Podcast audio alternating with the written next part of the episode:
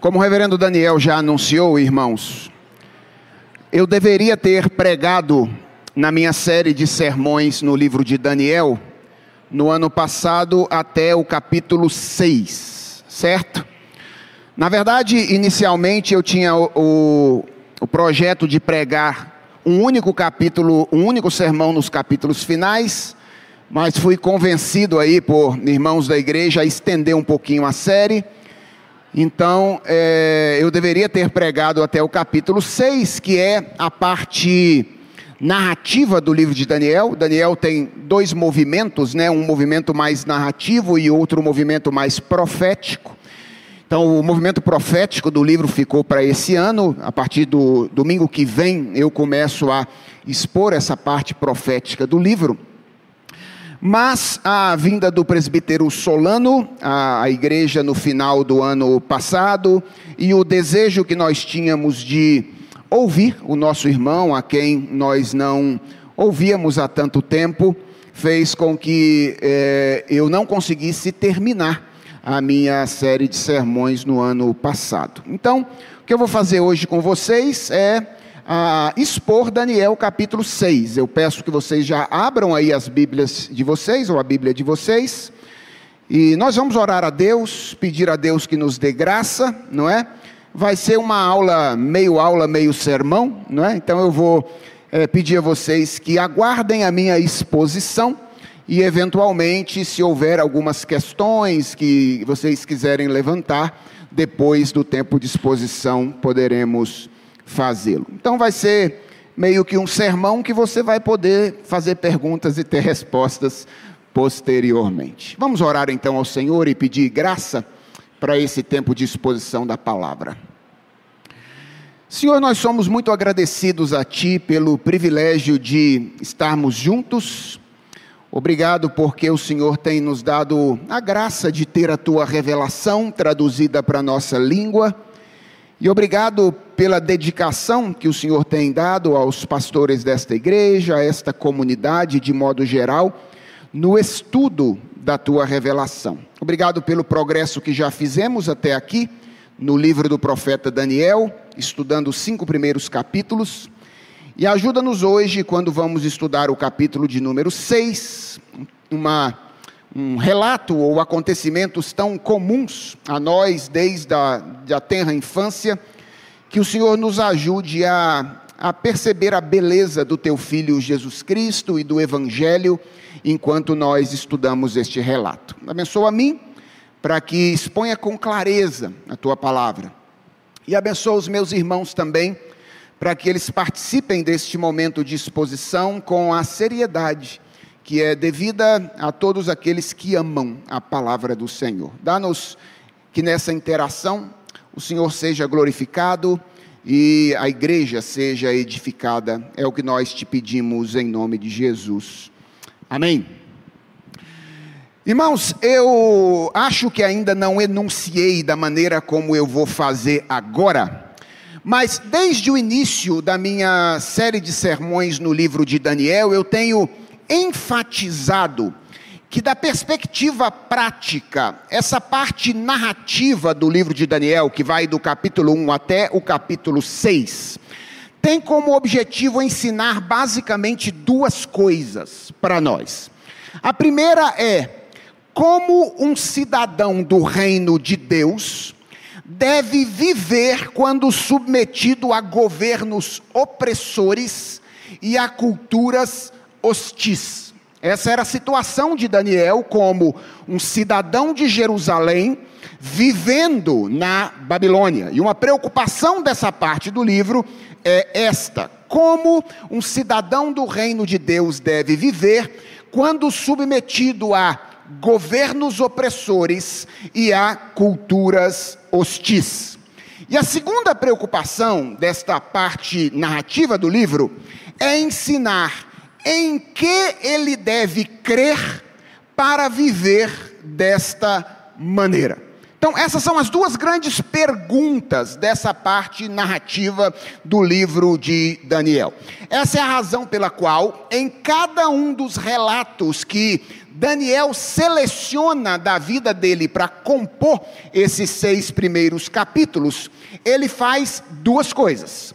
Primeiro, ele destaca o bom procedimento dele, Daniel, e dos seus amigos na Babilônia, submetido a essa condição, e ele enfatiza os atos redentores de Deus que devem ser cridos e levados em conta para que esse tipo de vida seja possível. Então, sempre nesses relatos, essas duas coisas acontecem.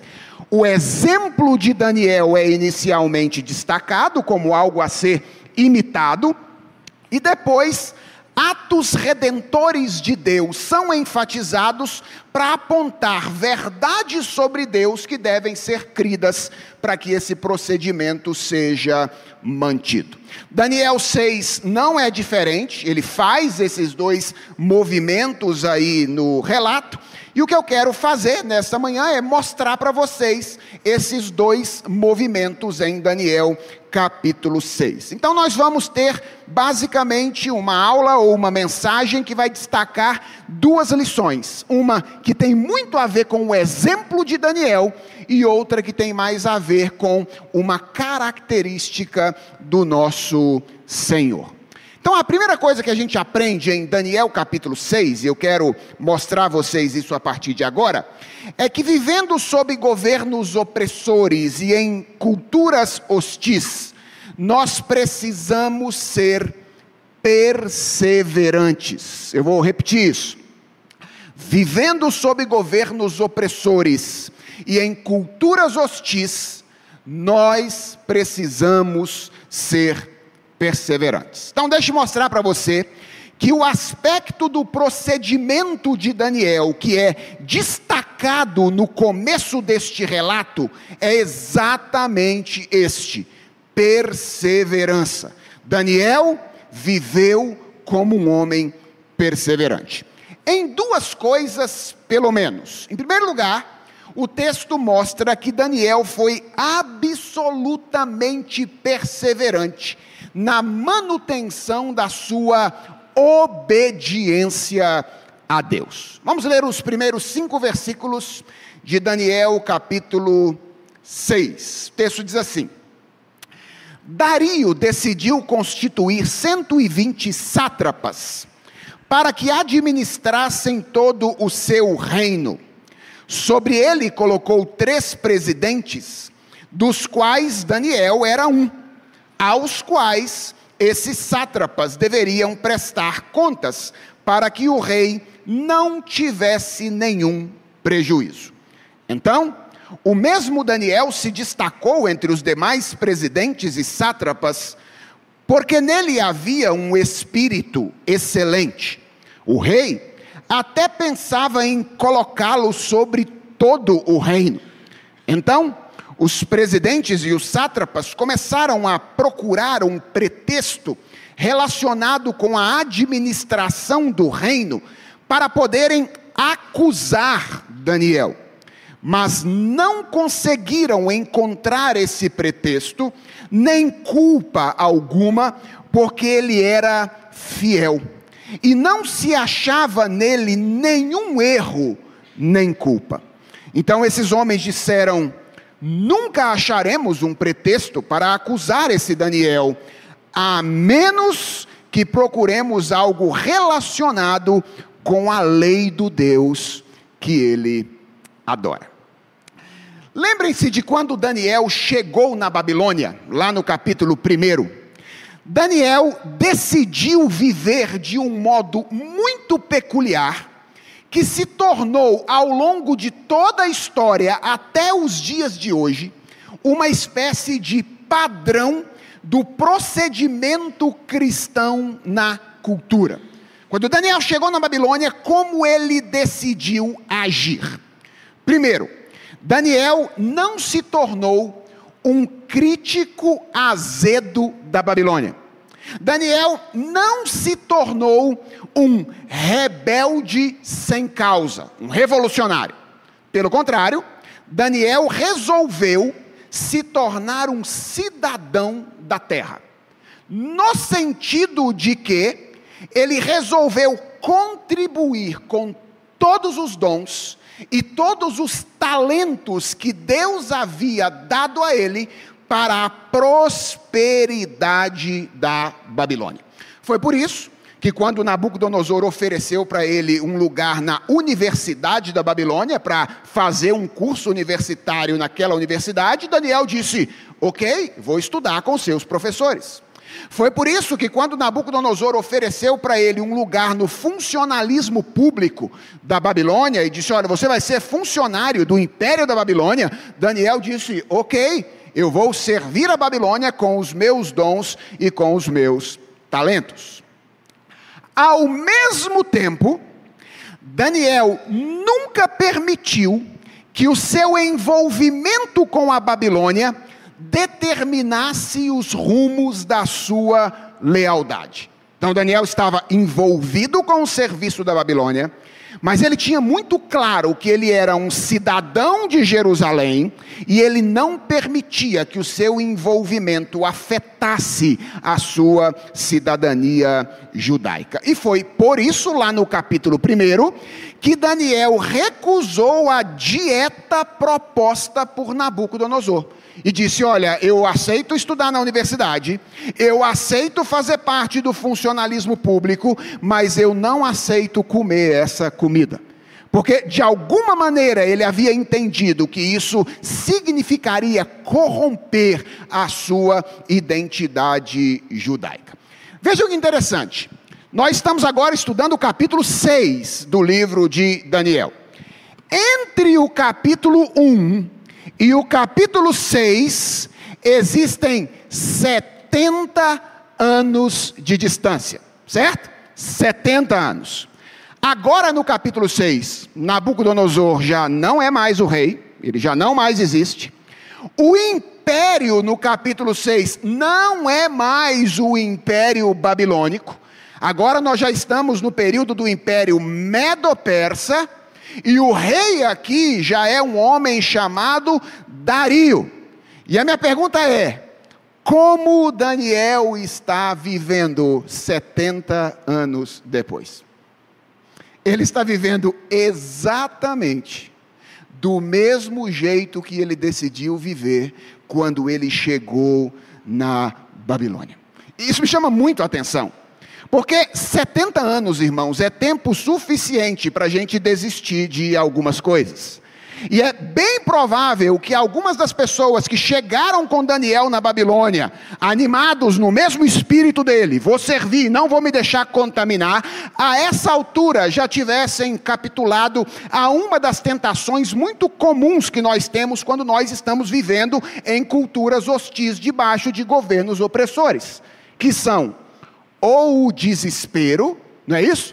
A gente fica nos nossos grupos do WhatsApp só falando mal daquilo que pode acontecer, morrendo de medo, desesperados, ou então a gente vira cínico e diz assim: ah, esse lugar aqui, é, todo mundo funciona com base nesses valores meio errados mesmo. Quer saber de uma coisa? Eu vou fazer a mesma coisa. Vou preocupar comigo, vou me meter no meio desses valores aí, e agora eu é que vou ganhar e deixo o resto que se lixe. São as duas coisas que a gente tende a fazer nessa conjuntura. E é provável que muitos amigos de Daniel que chegaram com ele já tenham capitulado, ou já tivessem capitulado 70 anos depois. Mas chama a minha atenção o fato de que, depois de todos esses anos, Daniel continua fazendo o que ele havia proposto. Como é que ele é apresentado nesses cinco versículos iniciais? Primeiro, buscando a prosperidade e o bem do lugar onde Deus o havia colocado. Vocês viram aqui, Dario resolveu nomear 120 governantes, e entre esses 120, ele destacou três para reger sobre eles. Quem é que está entre esses três governantes principais? O nosso personagem, o homem chamado Daniel. E isso não deixa de ser algo curioso, Porque se você se lembra do último sermão, já faz tempo, né?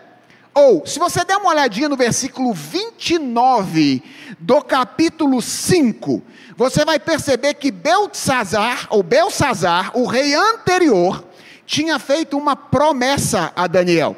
Você lembra qual era a promessa? Que ele seria colocado como o terceiro no seu império. Não deu tempo, porque Belsazar morreu logo naquela noite em que ele fez a promessa, mas veja que apesar da morte de Belsazar, a promessa foi cumprida. Daniel está no império posterior, Medo-Persa, entre os três homens mais importantes do governo. E o texto diz que ele estava fazendo um trabalho tão excelente que o imperador queria dar a ele uma posição ainda mais importante. Queria colocá-lo como o principal entre todos os príncipes e sátrapas. Mas há uma, há uma, segunda coisa que chama a nossa atenção. Daniel estava servindo a Babilônia, que era o que ele tinha proposto no coração desde o começo, e ele estava mantendo a sua integridade. Esses mesmos versículos relatam que quando o pessoal percebeu que Dario queria promover Daniel, isso quase não acontece nas empresas onde a gente trabalha, né?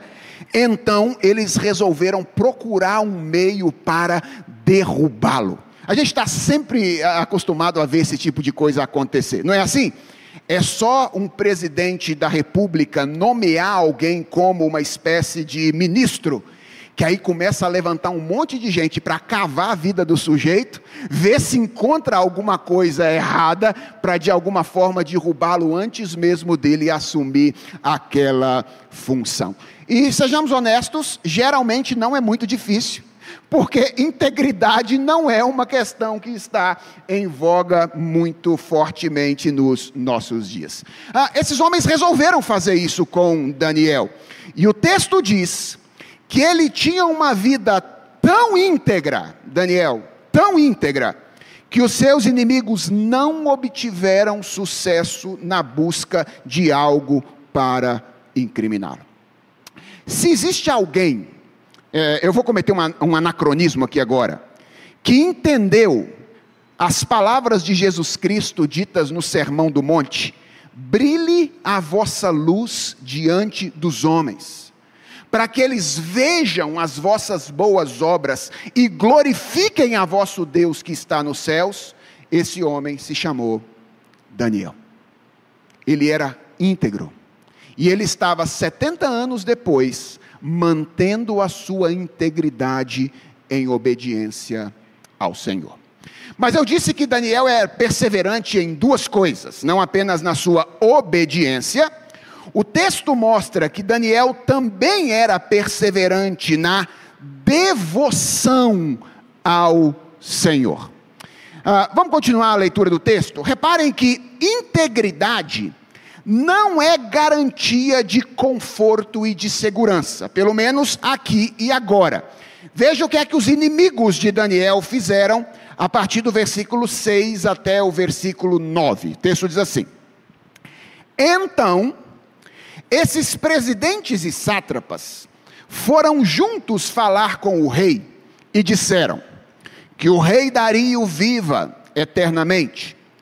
Todos os presidentes do reino, os prefeitos e sátrapas, conselheiros e governadores concordaram em que o rei baixe um decreto que sancione um interdito, ordenando que todo aquele que nos próximos 30 dias fizer um pedido a qualquer Deus ou a qualquer homem e não ao Senhor, ó Rei, seja jogado na cova dos leões. Portanto, ó Rei, sancione o interdito e assine o documento, para que não seja mudado segundo a lei dos medos e dos persas, que não pode ser revogada. E assim, o rei Dario assinou o documento e o interdito. Veja que interessante. Na impossibilidade de encontrar dentro da lei do império alguma coisa que eh, incriminasse de alguma forma Daniel, o que é que os presidentes e sátrapas fizeram? Eles propuseram ao imperador a criação de uma nova lei que o deixasse vulnerável.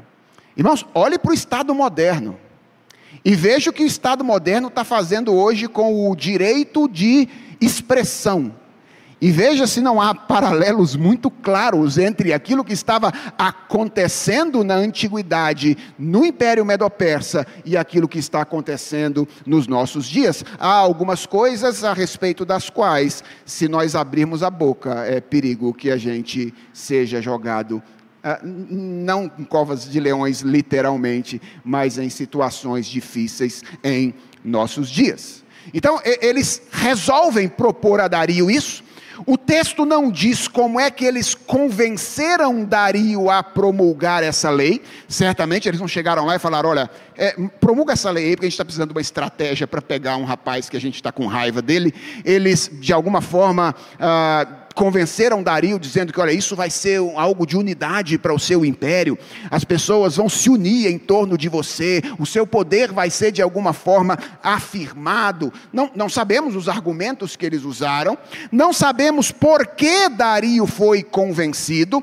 o texto simplesmente enfatiza que o decreto foi estabelecido pela influência dos inimigos de Daniel. É, Aliás, parêntese, isso é um atestado de que eles sabiam da perseverança de Daniel na obediência. Vejam, essa lei só funcionaria, ou só, só foi elaborada, porque eles sabiam que se a lealdade ao império fosse colocada em conflito com a lealdade a Deus, o que que Daniel faria? Ele seria leal a Deus, ao invés de ser leal ao império. Eles sabiam que Daniel preferiria morrer a desobedecer a Deus.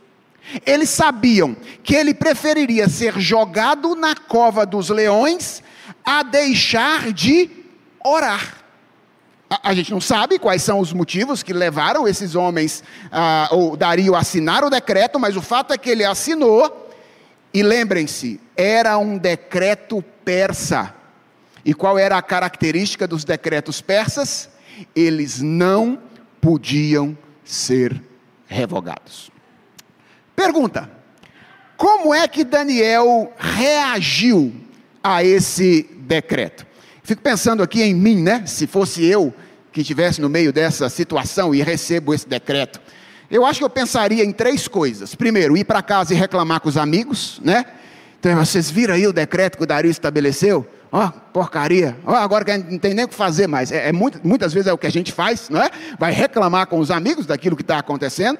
Ah, acho que eu apelaria ao rei, aproveitando que o rei gostava de mim, não é?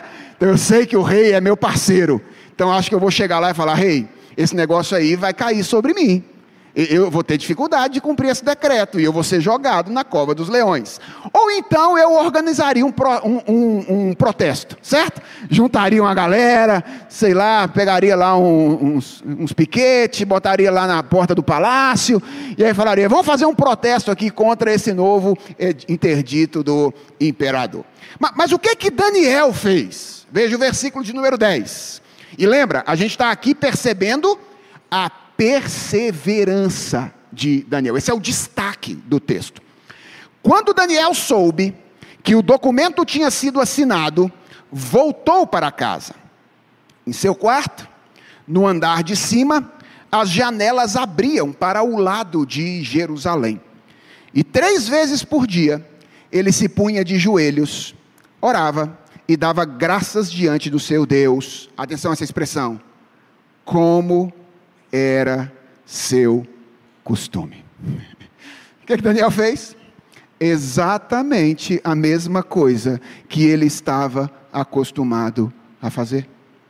Porque ele era perseverante na devoção a Deus, que é manifesta aqui nesta passagem pelo hábito da oração. Então Daniel era um homem de obediência e Daniel era um homem de oração. E há duas coisas que são muito intrigantes, são muito curiosas para mim, neste segundo ponto. A primeira é a constância e o modo como Daniel continuou a orar. Eu confesso a vocês que quando eu leio o versículo 10, imediatamente eu fico me perguntando assim: precisava manter os mesmos termos? Ou seja, precisava ser três vezes ao dia e de janelas abertas? Não seria mais prudente se Daniel diminuísse a quantidade de vezes e tornasse o ambiente um pouquinho menos visível? Afinal, lembram do ensino de Jesus Cristo sobre oração no Sermão do Monte?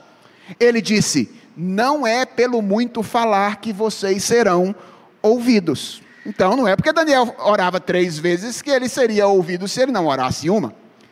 Lembra de outra coisa que Jesus Cristo disse quando ele pregou o sermão do monte?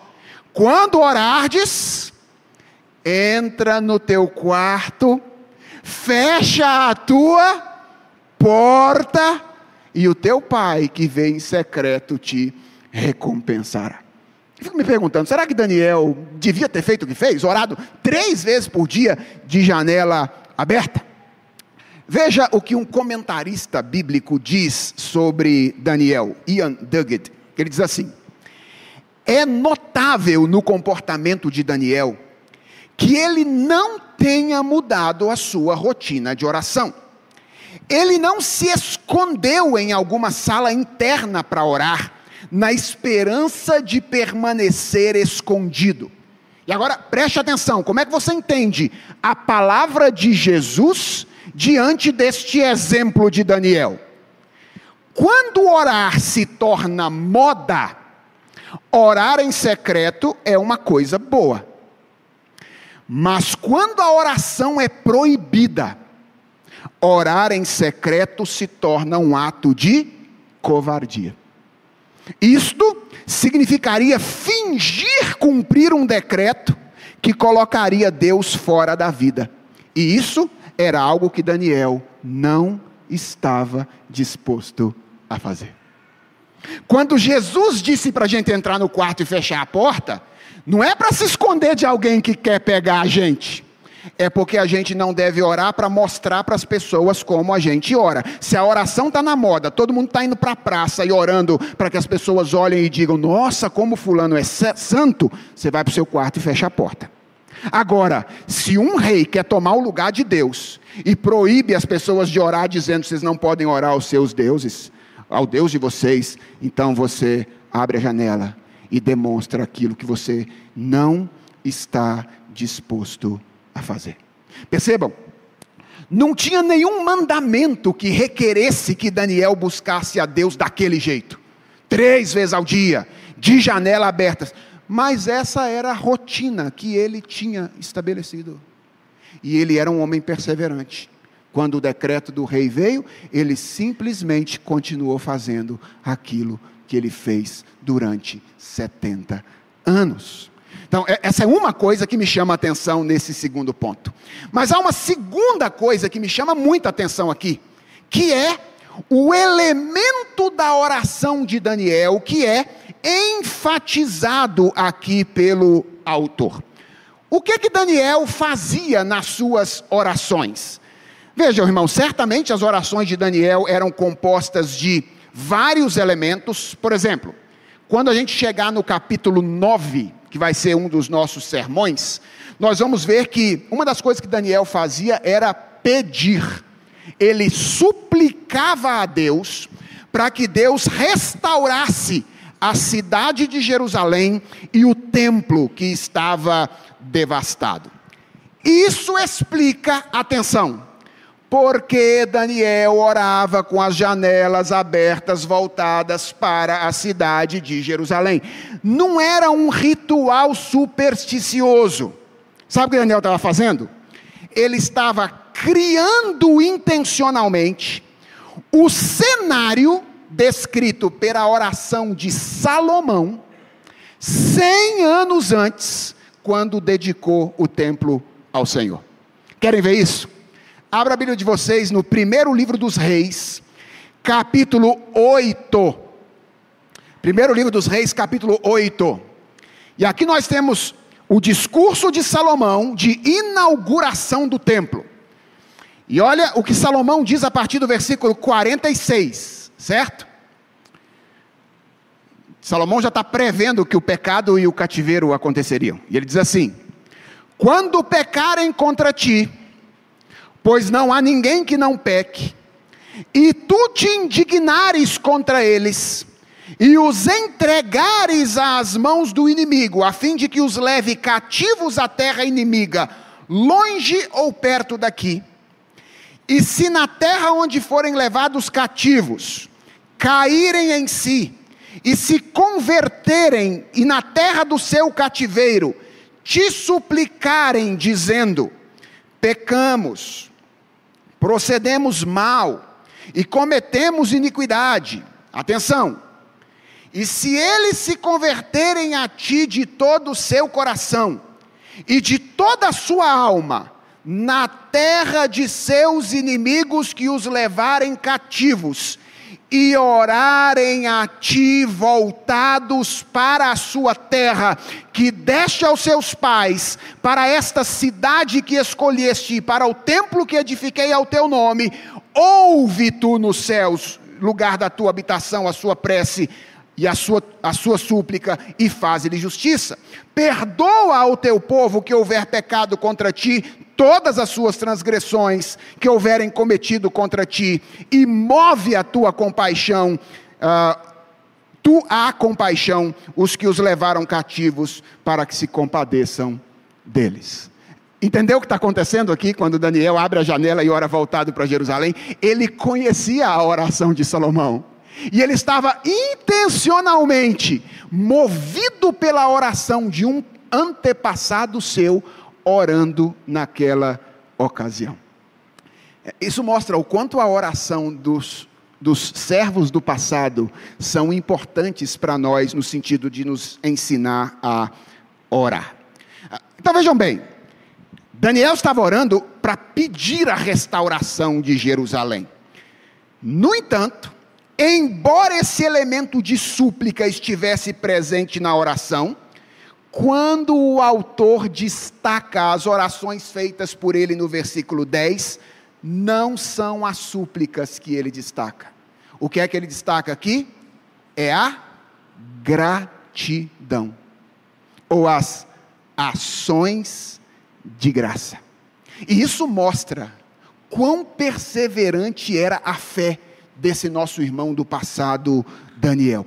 Porque ele está enfrentando a possibilidade da morte. Se você está enfrentando a possibilidade da morte e você vai fazer uma oração, do que, que a sua oração é constituída, basicamente? Senhor, me livra desse negócio. Não era assim a oração de Daniel. O que, que ele estava acostumado a fazer ao longo de 70 anos? Agradecer a Deus além de pedir. O que, que, ele fez quando ele se viu no meio de uma situação em que a morte se aproximava? Ele continuou fazendo aquilo que ele sempre fez. Ele agradeceu ao Senhor. E irmãos, isso é muito importante. Sabem por quê? Porque a gratidão, preste atenção nisso, ela implica a lembrança do que Deus já fez. Por que, que você agradece? Porque você foi alvo da bênção de Deus no passado. E a lembrança do que Deus fez no passado é o que encoraja a gente quanto ao nosso futuro. Percebeu porque em momentos de absoluta tensão, além de pedir, a gente precisa aprender a agradecer a Deus? É porque quando a gente agradece, o nosso coração e a nossa mente ficam cheios daquilo que Deus já fez. E aquilo que Deus já fez serve para nós de encorajamento para aquilo que nós vamos enfrentar no futuro. Então, como é que o texto começa, né? Esse texto de Daniel, capítulo 6. Ele começa destacando a perseverança de Daniel. E o que, que ele quer ensinar para nós? Ora, que quando nós estamos vivendo debaixo de governos opressores e culturas hostis, há uma virtude que é requerida de nós, povo de Deus: é que nós sejamos perseverantes. Perseverantes na obediência ao Senhor. Isso é muito difícil, não é? vivendo debaixo de governos hostis, numa cultura em que as pessoas que fazem o contrário àquilo que Deus diz é que se dão bem, é muito difícil a gente se manter perseverante. Mas é isso que Deus requer de nós. Perseverantes na obediência, ao mesmo tempo em que ficamos perseverantes na oração. Mas há uma segunda lição que eu gostaria de compartilhar com vocês nesta manhã, e ela tem a ver mais com quem Deus é e faz, e não com quem nós somos e fazemos. A segunda coisa que o texto ensina, no restante dele, é que vivendo sob governos opressores e em culturas hostis, nós somos preservados pelo Senhor. Dois pesos nessa manhã, né? Perseverança e preservação. Vivendo em culturas hostis e em governos opressores, nós somos preservados pelo Senhor. Vamos continuar o texto? O relato continua dizendo, versículo de número 11, que então aqueles homens foram juntos até a casa de Daniel e o encontraram fazendo o quê? Orando e fazendo súplicas diante do seu Deus. Ora, considerando a perseverança de Daniel e a maneira decidida como ele resolveu manter o seu costume, não era muito difícil disso acontecer, né? Eu imagino que isso aconteceu logo no primeiro dia do decreto. Ou seja, Daniel estava lá orando com o janelão aberto e os homens chegaram e viram aquilo que ele estava fazendo. Então, o que eles fazem? Verso 12: depois se apresentaram ao rei para falar a respeito do interdito real. Perguntaram ao rei: Não é verdade que o senhor assinou o interdito ordenando no espaço de 30 dias que todo homem que fizesse um pedido a qualquer Deus ou a qualquer homem e não ao Senhor, ó rei, fosse jogado na cova dos leões? O rei respondeu: Sim, o interdito está em vigor, segundo a lei dos medos e dos persas, que não pode ser revogada. E esse trecho mostra muito bem a malícia dos inimigos de Daniel, né? Reparem, eles não levam a suposta falta de Daniel a Dario de primeira. Por quê? Porque eles sabiam que Dario gostava de Daniel. Então, eles fazem primeiro Dario reafirmar a natureza imutável do decreto, para garantir ainda mais que a punição haveria de acontecer, para só então comunicarem aquilo que Daniel havia feito.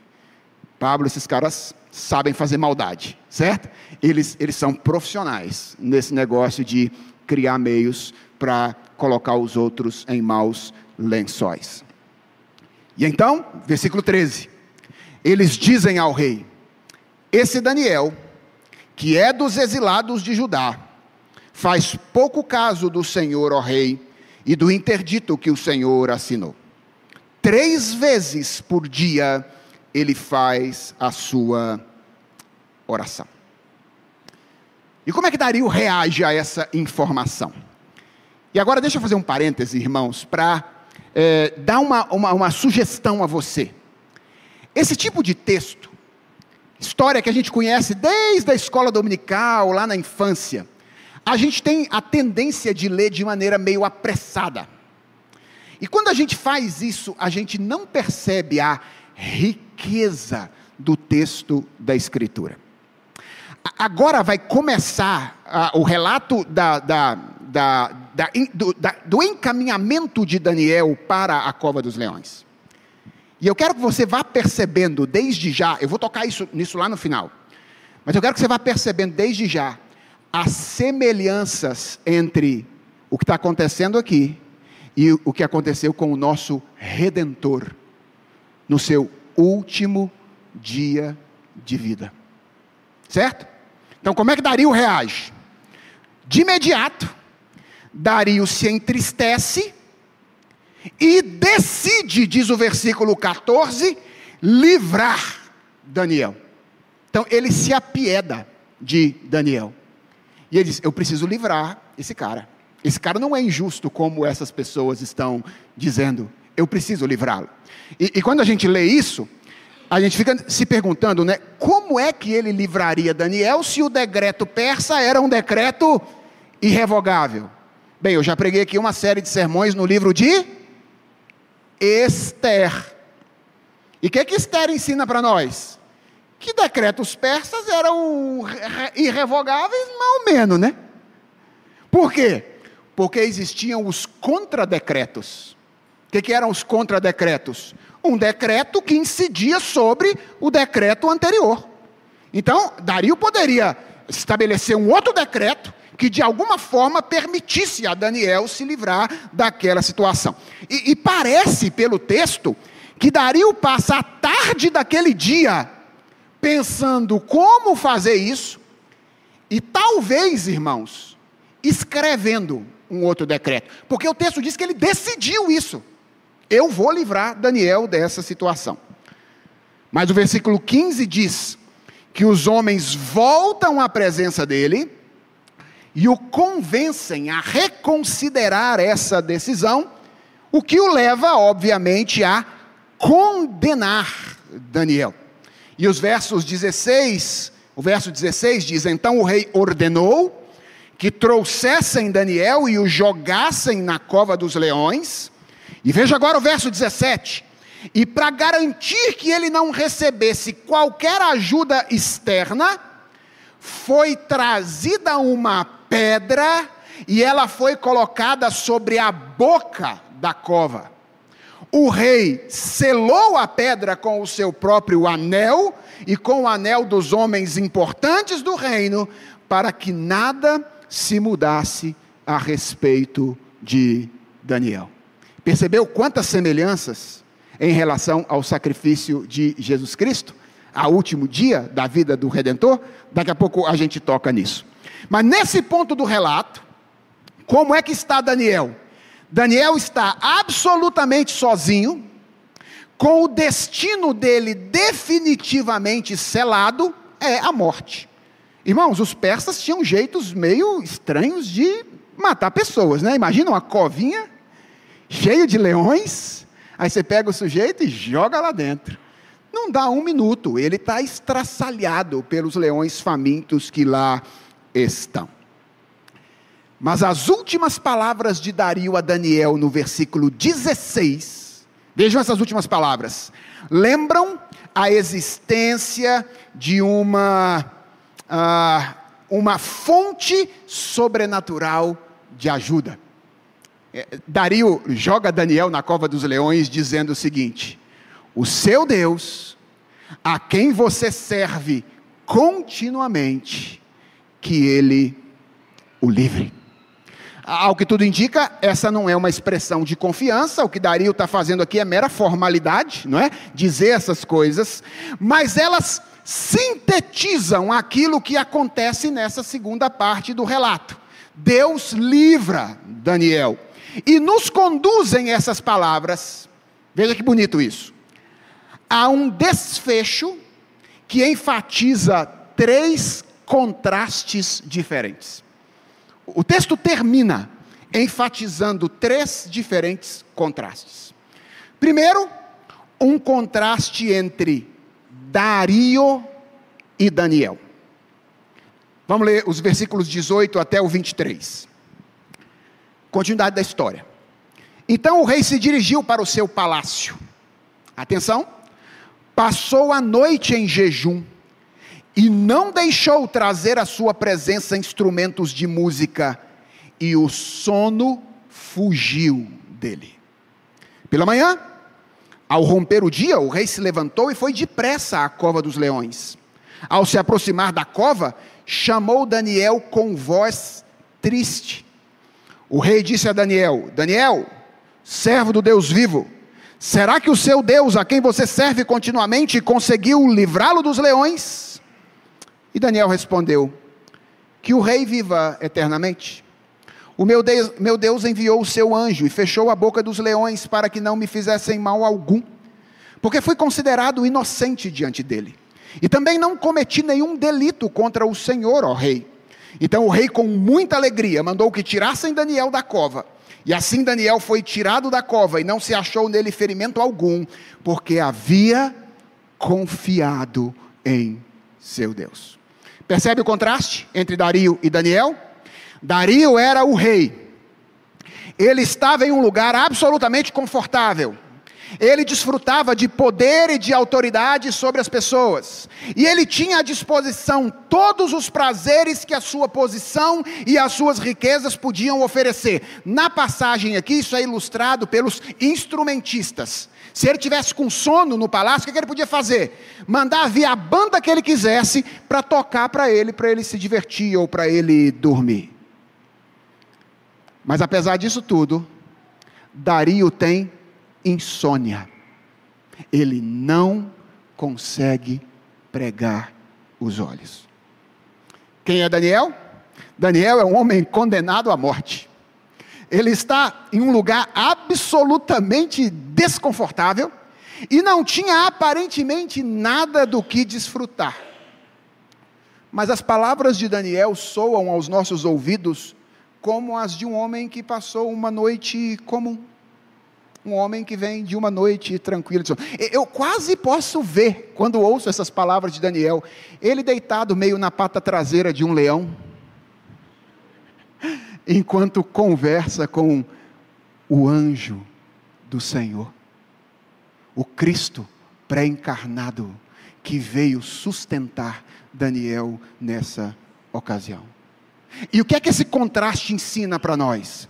Ensina que a verdadeira paz não resulta da posição que nós ocupamos, das riquezas que nós acumulamos ou das experiências de conforto e prazer que nós conseguimos experimentar. Alguém pode ter todas essas coisas e ser incapaz de dormir, enquanto outras pessoas podem não ter absolutamente nada estar em situações absolutamente desconfortáveis e de dificuldade, mas não ter grandes dificuldades de pregar os olhos.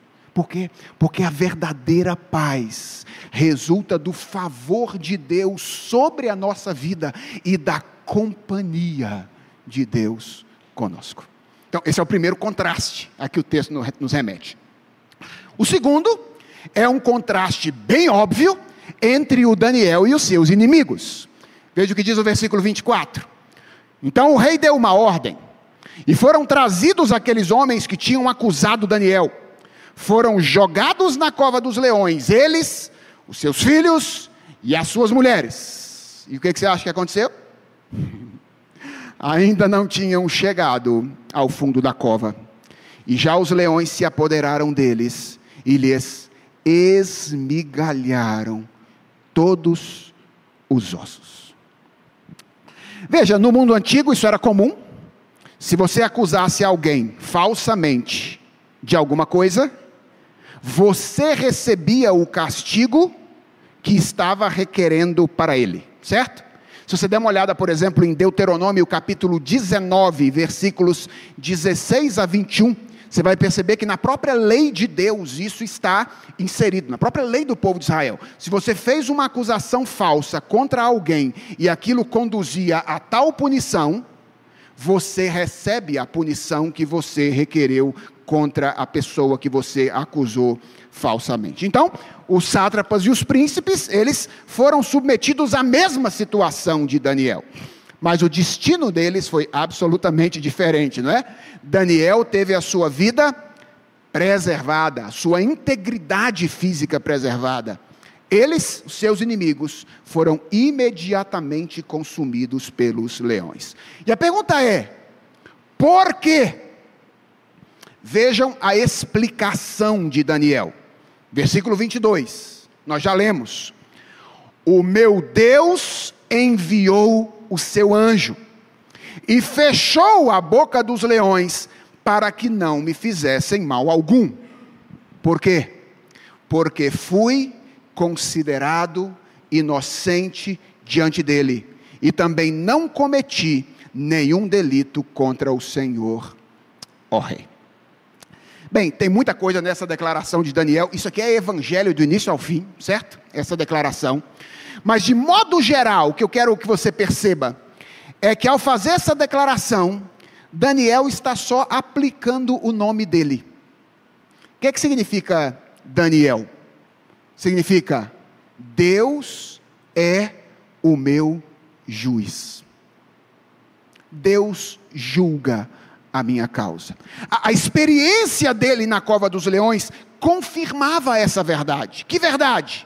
Irmãos, do lado de cada eternidade, os homens podem manipular as, manipular as leis e infringir sobre nós, filhos de Deus, duras penas. Isso pode acontecer, aconteceu com Daniel. Mas no final de tudo, atenção a isso, é o tribunal de Deus que importa. É o juízo de Deus que prevalece. Então Daniel está dizendo isso. Isso aconteceu comigo, porque embora eu seja julgado pelos homens, em última instância eu sou julgado por Deus. E importa ser julgado diante dele, e diante dele eu fui achado inocente. Bem, a gente vai voltar a isso daqui a pouco, porque nem sempre isso acontece conosco a princípio. Bem, Dario reconhece isso e promulga um outro decreto que nos remete ao terceiro e último contraste do final dessa passagem. Então, a passagem termina com um contraste entre Dario e Daniel, um contraste entre Daniel e os seus inimigos, e por último, um contraste entre Dario e o Deus de Israel versículos 25 a 27. Então o rei Dario escreveu às pessoas de todos os povos, nações e línguas que habitam em toda a terra, que a paz lhes seja multiplicada. Faço um decreto pelo qual em todo o domínio do meu reino todos temam e tremam diante do Deus de Daniel, porque ele é o Deus vivo e que permanece para sempre. O seu reino não será destruído e o seu domínio não terá fim. Ele livra salva e faz sinais e maravilhas no céu e na terra. Foi ele quem livrou Daniel do poder dos leões. Como é que Daniel 6 começa, gente? Começa com um decreto de Dario. E qual é o decreto de Dario? Eu sou Deus, todos os pedidos têm que ser feitos a mim. Como é que termina Daniel 6? Termina com um segundo decreto de Dario, no qual ele reconhece: Eu não sou o Deus verdadeiro, o Deus verdadeiro é o Deus de Daniel. E é interessante como o texto mostra esse contraste através de uma ironia. Vocês perceberam isso? Quando o rei chega na cova e chama Daniel, Daniel responde com uma expressão que era comum, como é que os reis eram saudados antigamente? Ó rei, vive eternamente. Você percebeu como é que Dario justifica a sua ordem para que todos temam e tremam diante do Deus de Israel? Porque Ele é o Deus vivo e que permanece para sempre. Ou seja, o que Daniel havia desejado a Dario, dizendo: Ó oh, rei, vive eternamente. O próprio Dario termina a passagem reconhecendo: Ele é Deus, não eu. E Ele vive eternamente. Pois bem, irmãos, o que é que Daniel 6 então nos ensina, né?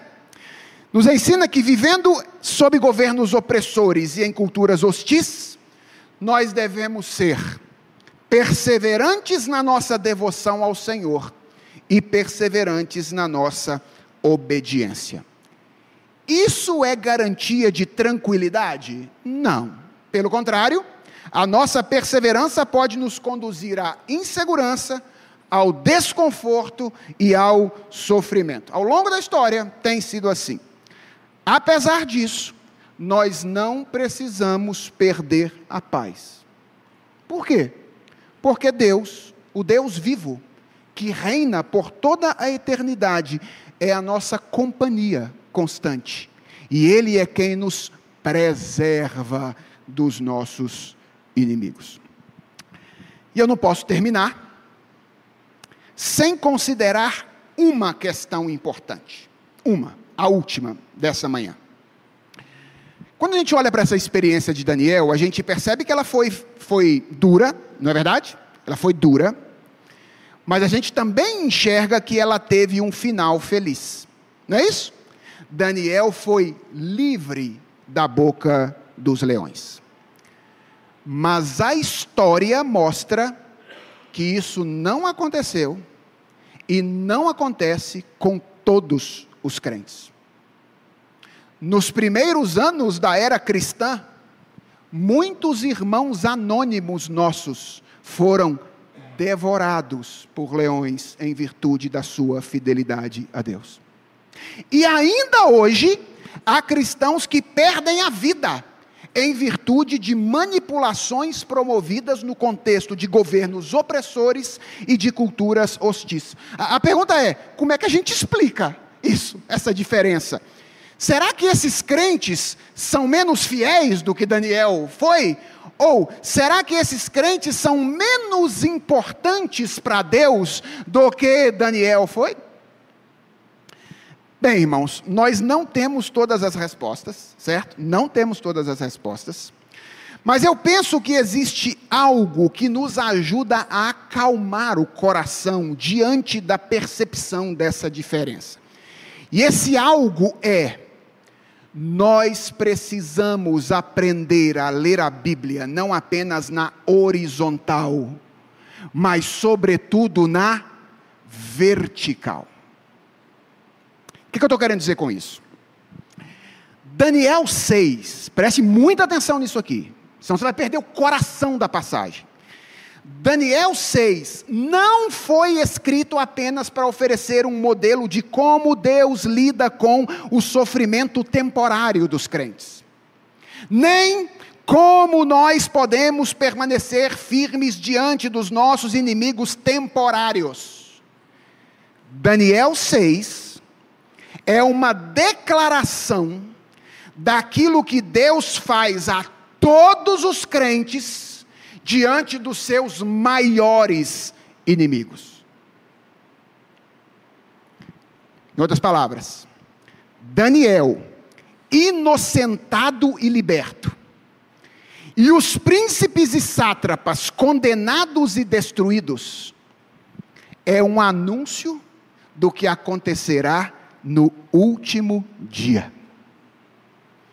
Todos aqueles que estão em Adão serão declarados culpados e terão como destino destruição. E todos aqueles que forem encontrados em Cristo serão declarados inocentes e feitos participantes da exaltação do Filho de Deus. É sobre isso essa história. Sim, porque Daniel 6, irmãos, é sobre Jesus. É impossível ler esse relato sem perceber a relação entre ele e o Evangelho. Lembra? Olha só, vou contar de novo. Daniel foi injustamente acusado por inimigos, teve o seu destino decidido por um governador que inicialmente queria livrá-lo, mas foi incapaz de fazê-lo e terminou encaminhado a uma morte violenta. Detalhe: ele foi posto em uma cova que foi coberta por uma pedra e selada pelo selo do imperador. E isso lembra alguma coisa a você? Essa história lembra alguma coisa a você? Daniel é um tipo de Cristo é, é, da, é da cova de Cristo que este texto está falando. Mas lembra, a provação de Jesus foi bem mais profunda do que a provação de Daniel. Ele não, não apenas sofreu ameaças de morte, ele morreu. E na cova dele não havia nenhum anjo para confortá-lo. Pelo contrário, ele esteve só foi abandonado por Deus e sofreu o destino que todos nós merecíamos. O corpo dele ficou três dias na cova, até que finalmente o anjo apareceu. A pedra foi removida e ele foi ressuscitado, porque o tribunal celeste o declarou inocente. Por isso ele foi tirado do castigo. Mas preste atenção, não foi só a provação de Jesus que foi mais profunda do que a de Daniel. A exaltação de Jesus também foi muito mais profunda do que a de Daniel.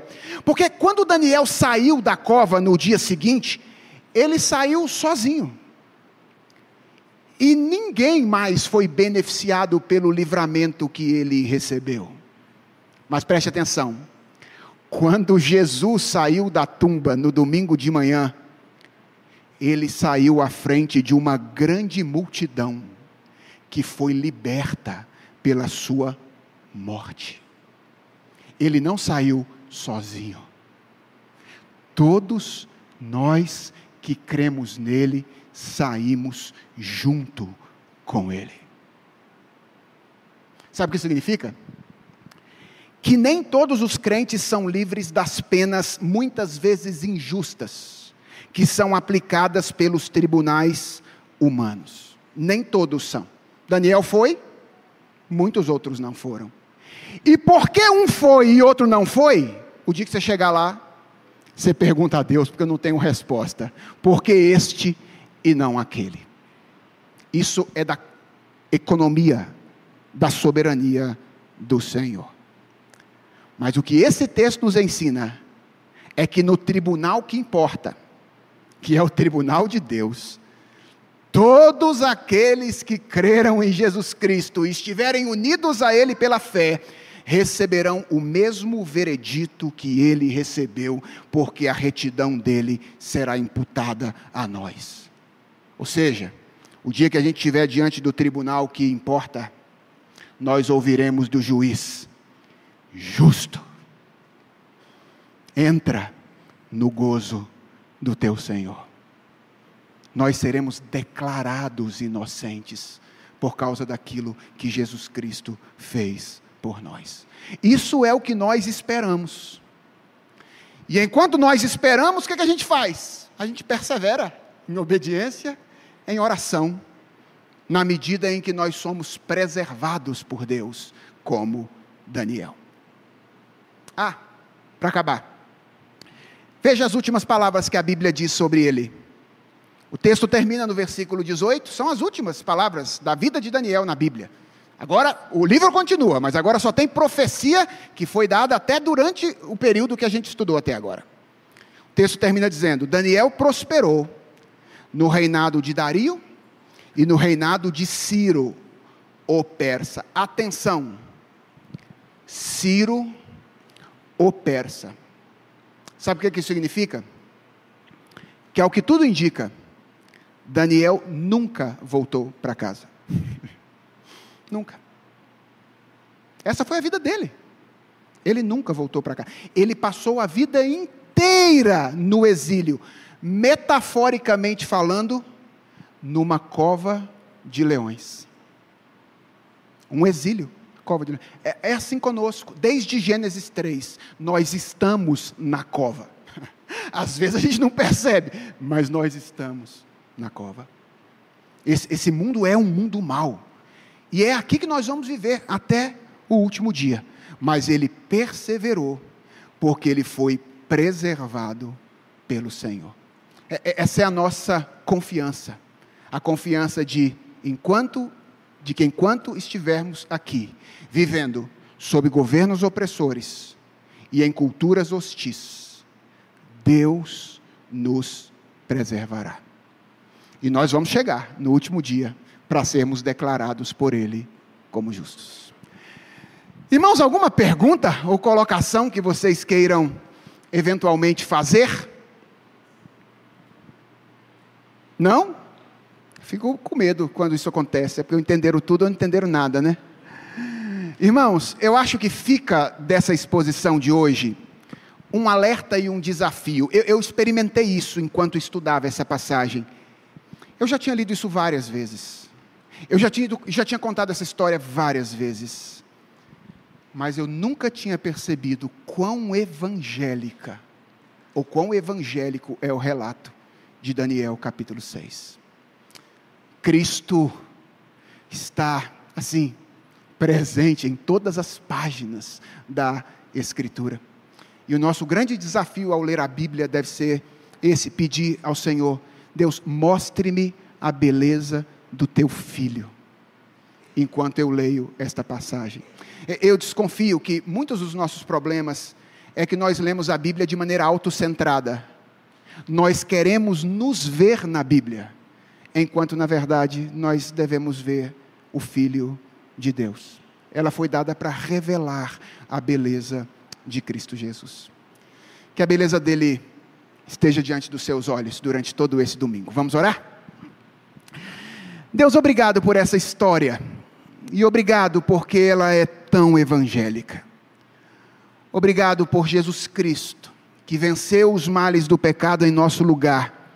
E é agora o motivo do nosso encorajamento, a fonte do nosso encorajamento. Senhor, nós vivemos em um mundo mau e enquanto aqui estivermos, viveremos debaixo de Darios, de Círios, muitos dos quais não temem ao Senhor. Deus ajude-nos naquilo que importa.